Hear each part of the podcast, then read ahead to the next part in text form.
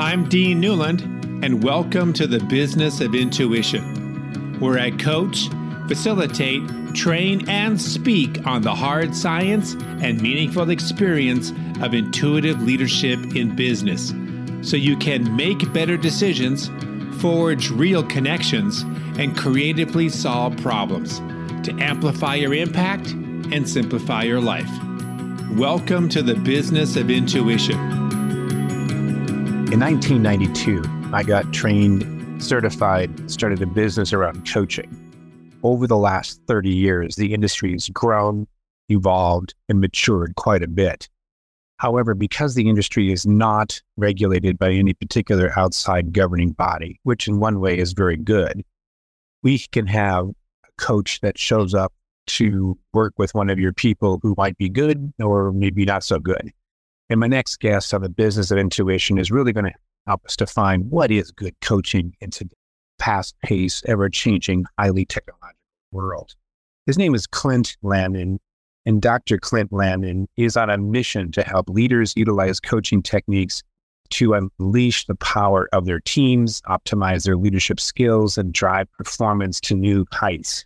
As a leadership process and success coach, and former professional basketball player Dr. Clint knows the difference between a bad coach and a good coach. A bad coach is self focused, believes that they are the only expert, and expects you to fall in line no matter what. Good coach unlocks hidden potential, nurtures natural abilities, and encourages people to fly. To that end, he has written Power Coaching, which may be called a must have in their leadership toolbox for any leader. Dr. Clint Ladine is also the owner of Successfully Coaching, a leadership coaching business whose mission is to help leaders overcome obstacles to achieving success. He has also been featured Fox, CBS, ABC, NBC, affiliated outlets. Clint's mission began with a life changing encounter with coaching while in the midst of his career.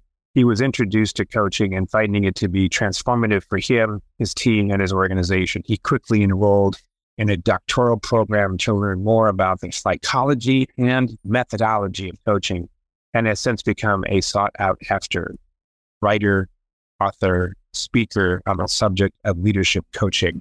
Dr. Clint Ladine on the business of intuition. Well, Clint, it's great to have you on the business of intuition, fellow mano a mano, coach to coach. I know you've been at this particular industry and in it for a long time. You got a doctorate. You've been around the block a bit. You you've seen uh, a couple of recessions, no doubt. You know you you know what the ups and downs of the market look like. Now it seems like there is a I don't know. Maybe it's just my perception, but there seems to be we're we're still coming off of a pretty scary time with COVID. The job market has been tough. Uh, social media is becoming much more predominant. Now we've got AI and ChatGPT. So we still see a lot of depression and people just not happy. And so I, I know that you've got a, you know, a point of view on this and, and a process around this, but like, here's a question right straight up. How do we stop some of these limiting b- beliefs? I mean, obviously if, if our belief system is what controls our actions and our results, then we got to go back to the source. How do we change some of those source beliefs, source fears, those those thoughts that seem to be the problem that's holding us back? Well, great question. Thank you for asking it. I think one of the things, a key component to start with is to begin to reframe some of the issues that you're going through, right? First of all, you have to understand that a limiting belief, the difference between a limiting belief and kind of a realistic outlook it's very important to understand a, a limiting belief is going to prevent you from moving forward. It's going to hold you back. Whereas a realistic outlook is something that gives you both a negative and a positive, but it's going to keep you moving forward. And what we're finding is that these limiting beliefs are really stifling people, keeping them held down. And it's important, a, a huge component is reframing and getting yourself into a mindset where you can understand that you got to limit your negative self talk, your self doubt, your feel failure, and you have to continue to move forward. So that's a great point about reframing the negative belief. But if you've got an emotional, almost biofeedback indication that I am I am hooked, man. I am upset about this particular situation. My belief system is definitely running the show. I can feel the flesh in my face get hot, you know, sweaty palms. I mean, I'm I'm engaged. I'm in the fight or flight mode, you know. So on one hand, it sounds intellectually that I should be able to do this, but is there something that you can help our listeners from a practical standpoint? How do you override the circuitry? You know, how do you override the bio feedback that's telling me that I should be upset? I would say I love this exercise. I'll give our listeners this exercise to do. It's called going around the block. And, okay. And it's this. You, you maybe heard of it before as well. You start with the most negative thing that can think. Let's say you're you're going through a decision, tough decision you have to make. You're thinking of you right, as you said, this hardwiring is kind of kicking in. Allow yourself to go through that that negative thought and really understand what is the worst case scenario. So let's say you're struggling with your business and take yourself around that block. What's the worst that could happen? I could lose this client. I could lose my job. The business could go under. I could lose my family. I could lose my health, whatever it is. Allow, allow yourself to do that. Okay. Now I want, now I want to take, then you want to go around the block on the most positive end of the spectrum. Okay. Okay. What happens if I do make this call to this client? Or what, if, what happens if I do take a positive step forward towards this and then begin to go through those? You know what? I call this person my client. They say yes. I get a, a big contract. Uh, we begin to see more money. We begin to see an influx of income come in. Our team, our staff is ignited and really begin to go through those. And then you can begin to weigh those options of, and then to your point, the question is, what can we begin to do? One positive action towards that step. And I'll even get into this, Dean, is I encourage my clients take one micro action in a positive direction. It doesn't have to be big, it doesn't have to be huge, but just that micro action begins to kind of transform that wiring, can kind of help with that hard wiring to the negative and begin to get us into motion. It's a great point. I was actually having the same conversation with my 22 year old son not that long ago.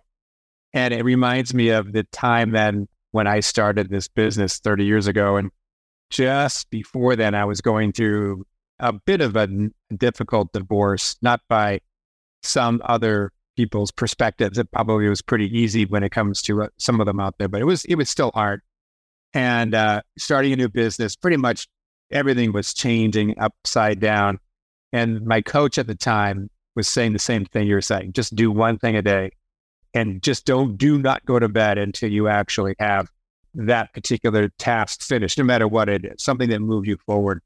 And it and it made a difference because one positive thing a day over a period of week or two weeks or a month, two months started to add up. And um, it really, really made a huge difference. And all of a sudden, you know, it's sort of a fake it till you make it, right? You know, I don't feel like doing this, but I'm going to do it anyway because I committed to myself, my coach, what have you, to get this this finished. Have you seen, and I mean, based on that wonderful little model of going around the block, do you have a particular story or an example of a client you worked with, or maybe yourself, where this is where they were? They applied this process you just discussed. This is where they ended up.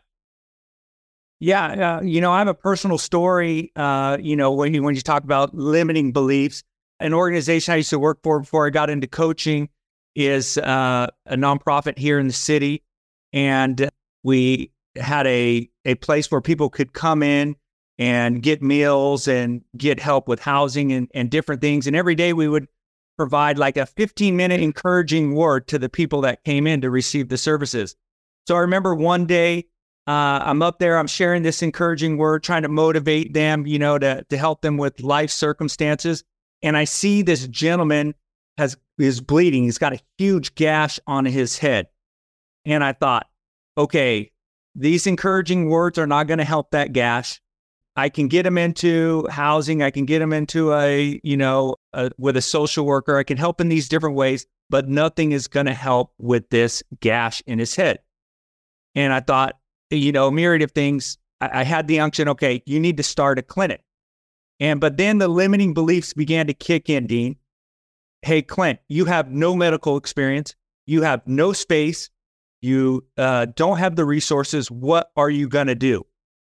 And so, in that vein of the micro actions, I thought, okay, what can I do? You know what I started with? I started with a box of band aids, had a box of band aids in the back, began to help with this guy. Then my next step was okay, I don't have a space. What can I do? I can move my office downstairs. We'll use this. Next action, I thought, hey, I don't have any connections. Why don't I start cold calling some nursing colleges, some doctors that volunteer with us, see if they'll come in once a week and help people that need help. Uh, from there, it began to grow. And then, short, short, this over a course of a time, began to partner with the nursing colleges, doctors began to came. And from there, a it ended up being a fully licensed clinic in the hmm. state of California over uh, over years. But the idea of right is how could this ever happen? It starts oftentimes in our lives, and as you know with businesses, right? When you started your business, man, it starts with that one thing. Whether you pull the light, right? You go and get it recorded at the county, you get the website, you have a vision for your organization. It starts with that one thing, and one action towards that can be immense. I totally get that. That's a great story. So, what do you? What's the? Um, I mean, that we've been sort of talking about the individual doing these things that you just described. You know, around the block, for example, and taking one step a day to move yourself forward to remove those um, habits of negative thinking and negative behaviors that come forth from that. But what role does the team have? Does the tribe have? Does the family have? Fill in the blank around helping all of us move forward past these negative beliefs.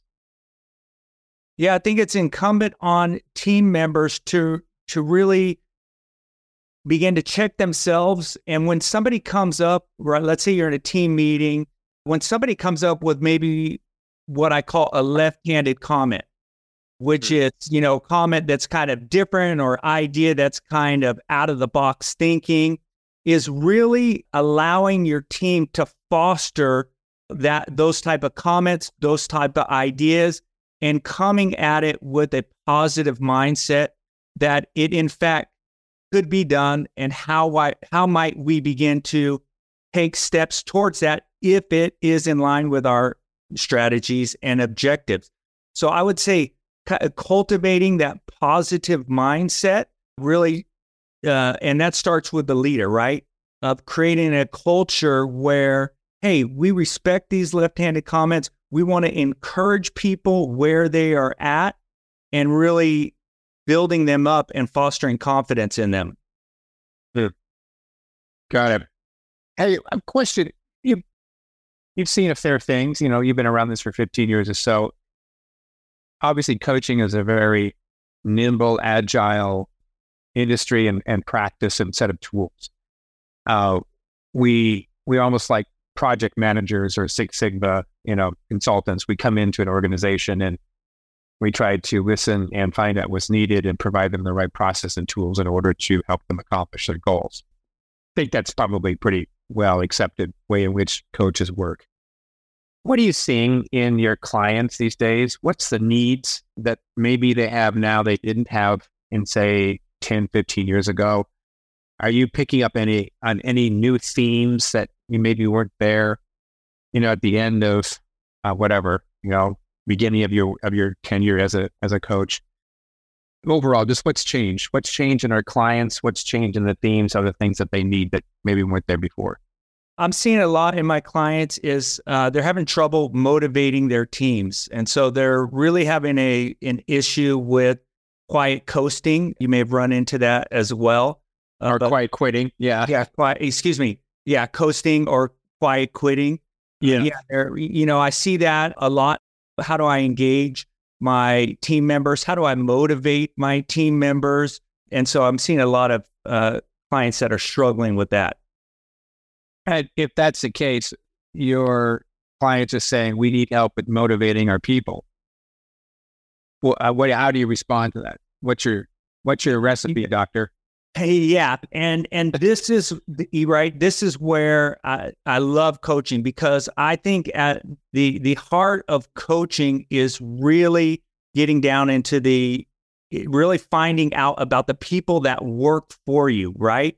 And coaching is really about under uncovering their motivational levers, right? We see many memes, right, on the internet of, you know, organizations or, or people making fun of their organizations because they give them a pizza party for all the work that they do, right? Companies are not understanding what those levers are for their people.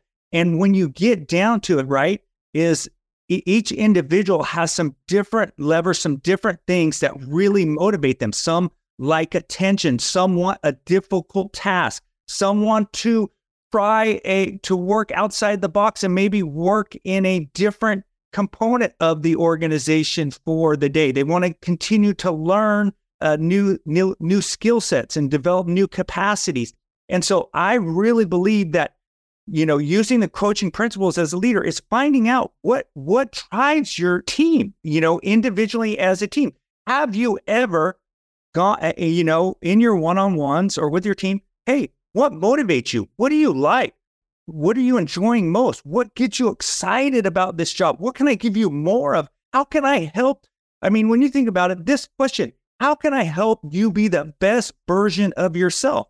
Right? That's Maybe some new leaders are doing it, but if you think about that, Dean, how many times has somebody ever asked you, Dean, what makes you excited? How can I help you excel? Where can I lift you up? And if you begin to do that as a leader and talk to your people, and you have as your focus them excelling and them doing better, then I think you're going to see amazing results. But people get, leaders get nervous and right. And I know we have KPIs and I know we have these things. But when you are concerned about their growth and their development, you will see them highly engaged. You will see them motivated. You will see them going to bat for you. And you will begin to see the team cohesiveness increase. And so get down, understand them, ask them questions and help them excel. I think it's a great, a great point there. And if you were to say, all right, I'm a manager, I've got uh, a team of people, and maybe I'm under resourced, I, I need to fill some positions, right? We've had this great resignation. We still might be understaffed. Certainly, some organizations are cutting. Let's say I'm one of those that that have found that I need more people. So I'm now doing the work of two people, plus I'm trying to keep all the trains on time, so to speak. And then you mentioned this idea about finding out what motivates people. And we're like, well, it feels great, man, but I'm a little, I'm a little overwhelmed. You know, I'm not even going to my kid's soccer game, let alone figuring out what my team really feels motivates them.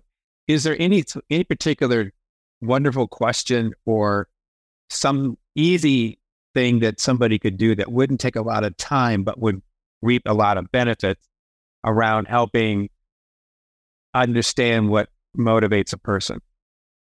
An easy one, I would say, is if you're in the hallway, if you see them, one, ask them one simple ask them a simple question about themselves. It doesn't have to be in a 50 minute one on one. It doesn't have to be you know, a team retreat where you go and you unpack values and all those things. I would say if you see them in the hallway, ask them a question uh, of what motivates them. A simple question like that you can start with. It will show care, it will show concern, it will show you are vested in them. And I know for some, right, because uh, I work with clients, right, uh, on the East Coast, Midwest, and they'll say, hey, that sounds a little touchy feely, California y for our group. But it, you know, when you talk, when you talk about the res, the, you know, people resigning and people not, you know, doing, you know, wanting to stay at their jobs, I really believe this is going to be a differentiating factor because people are not playing, you know, they're not allowing, they don't want to just be a cog in the wheel anymore. And they're not they're not going to stand for it. And so I think this the new way is you're going to really have to engage your employees in a meaningful way. Agreed. So taking that concept around engaging people in meaningful ways and let's overlap or overlay what seems to be a fairly disruptive new technology, i.e., AI or ChatGPT, where now we are hearing that people can write whole blogs without having to type anything that could be done electronically or code could be written. There is certainly some concerns and some, you know, predictions that certain jobs will be eliminated uh, because of this new technology. What, when we have maybe another layer that disconnects us through this AI, is there anything that you might have leaders think about as this technology becomes more prevalent in terms of how they lead with a new technology disrupting our work? Yeah, I think, eh, you know, we'll go back to some principles, uh, you know, change management, right? So anytime there's change management, keys are over communication, right? Communicate, communicate, communicate. So I would say that's going to be a key function, right? You're communicating to your team that changes are coming, uh, how they will affect them, uh, the positives of it, the negatives of it, and uh, what might become come of it. But uh, I think that the right the change, as we know, change is always happening, and this AI is going to is and will continue to revolutionize the workplace. And a lot of people are, you know, kind of. Um, I hear some people that are, you know, kind of push back against it uh, but it's it's here to stay. And and just like when the internet uh, came out, and you had some naysayers, and they said it will never work, or we won't be able to function with this. It's going to mess up everything. I would say the AI is in, in, that same vein that it's it's here to stay. It's going to be part, and uh, we have to evolve, or you're going to be left behind. Yeah, no doubt. Yeah. So, Clint, tell us what sort of stuff you working on, and and how can people sort of follow you and and, and connect with you if what they've heard today seems to spark an interest. Yeah, I could be found at successfullycoaching.com. I'm in, on Instagram and, and, Facebook and Twitter as well. And yeah, I work with uh, organizations and entrepreneurs and solopreneurs that want to scale and, and grow. Excellent and any parting tidbits for us like don't forget this you know if there was one thing you wanted us to you know remember what would it be yeah i love to camp on it and you heard my passion is be about developing your people push mm. them up allow them to excel have some humility allow others to want the best for them you will see amazing things happen it's hard it takes a lot of humility it's scary when others excel, but if you can push them to that place, you'll see great things happen. Awesome. Thanks very much for being on the show. It's been a pleasure. Thank you, Dean. Appreciate it. Thank you for listening to the Business of Intuition. If you enjoyed the show, please subscribe, rate, and review on Apple Podcasts, Google, Spotify, or wherever you get your podcasts. If you'd like to learn more about Dean or Mission Facilitators Leadership, go to mfileadership.com. That's mfileadership.com.